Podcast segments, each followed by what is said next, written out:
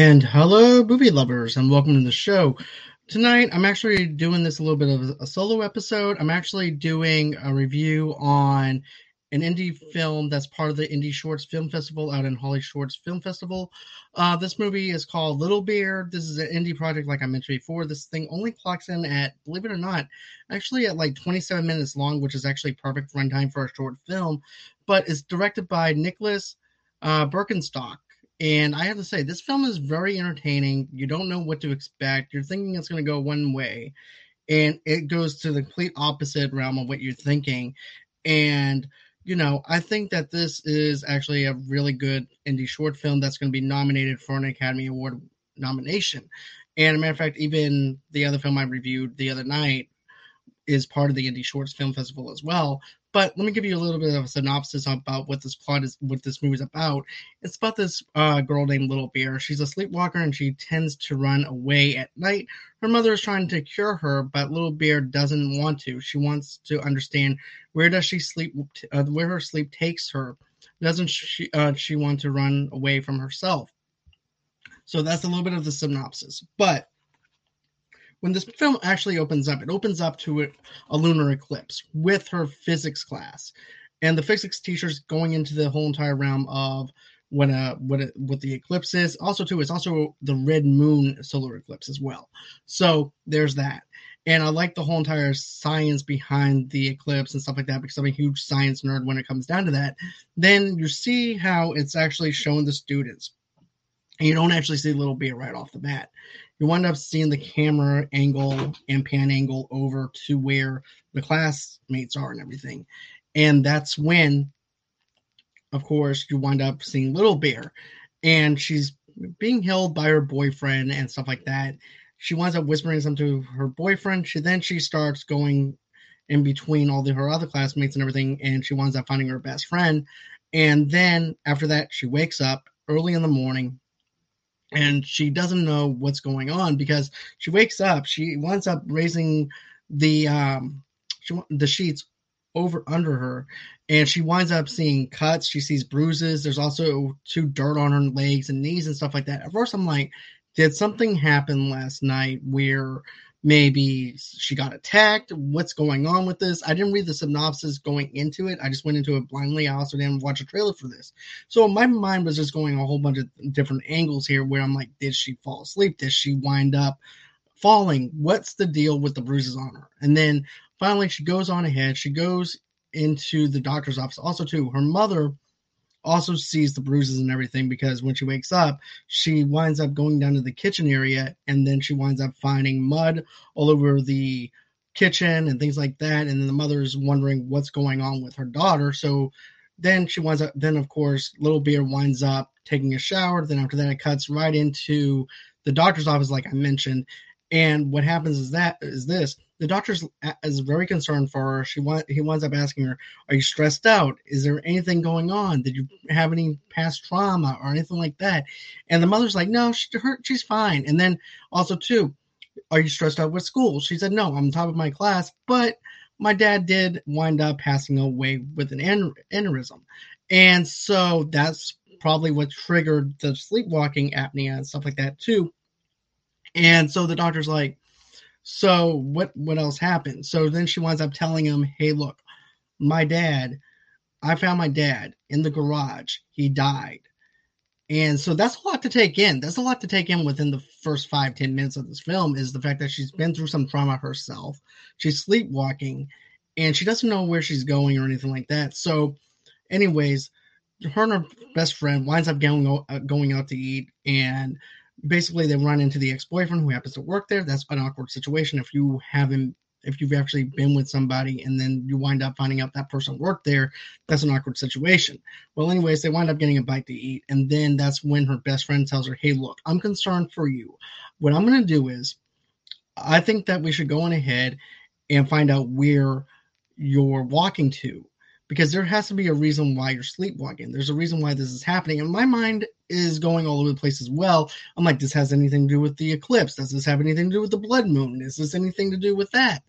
And then you wind up finding, finding out from the psychological standpoint and everything, this is just her going through the motions probably of losing her dad and finding her dad with an aneurysm and stuff like that and having to take that in with her mental state and things like that so that's a lot to actually take in and so anyways her friend is wondering okay where is she going i am care about her so what i'm going to do is i'm going to get her a helmet and strap on a webcam to see where she's going so that way she can watch back and play back and see where she's going so in the night this is what winds up happening. She winds up waking up, of course. She sleepwalks. You don't know where she's going. You also you're going along with the ride with her, and that's what I like. I like the camera angle of the fact that it's it's first person view.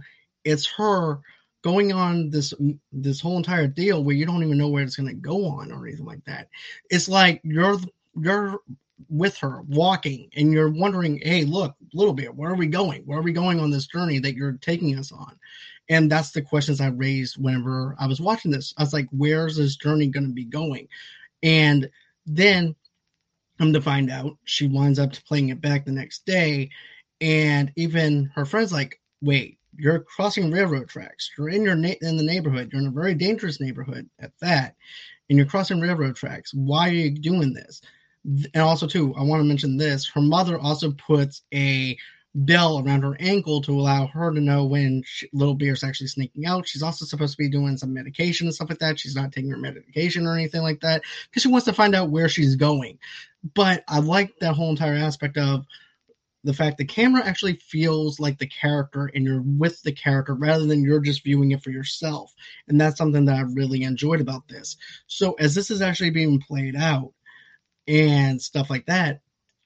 Um, so what winds up happening is this: they wind up finding out that what, what winds up happening is they wind up finding out that she's been taking the same route every single time that you turned around. So basically, what she does is she does this: she winds up going in, and she they wind up uh her and her friend decides that they're going to do this. They're going to tie a rope around them. So whenever Little Bear does wake up, he'll be with her along for the ride. So I like that whole entire thing. It's about a best friend that's trying to care for his friend and also trying to be there for his best friend as well. So I thought that was really cool. And then we get into the where she's going. And she's walking the railroad tracks, same path, same everything. And then you wind up seeing this yellow light and a matter of fact, this is actually the same yellow light that she sees in the first couple of times that she winds up sleepwalking. So you're wondering where's that going or anything like that because it doesn't really show you. Even Little Bear's wondering what's this yellow light? What does this yellow light mean?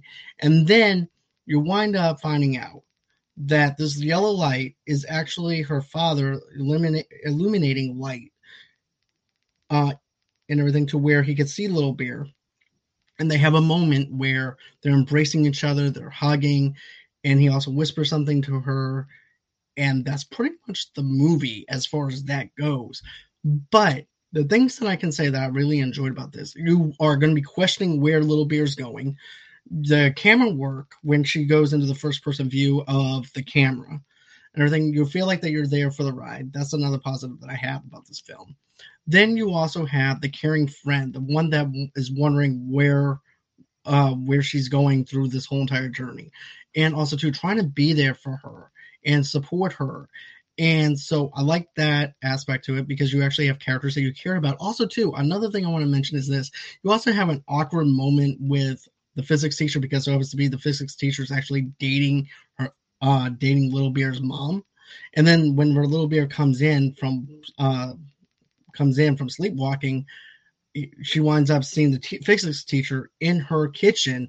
The fix physics teacher, what he does is he want uh, instead of confronting her and hey, look, I'm with your mom or anything like that. What what does he do? He winds up running out of the house with his underwear on and takes takes off into the bushes. And then she also confronts her mother too, saying, "Hey, look, what's going on here?" Well, I've been seeing your teacher and stuff like that. Well, he's in the bushes naked and I thought that was actually funny. Then the next day they have like an awkward conversation.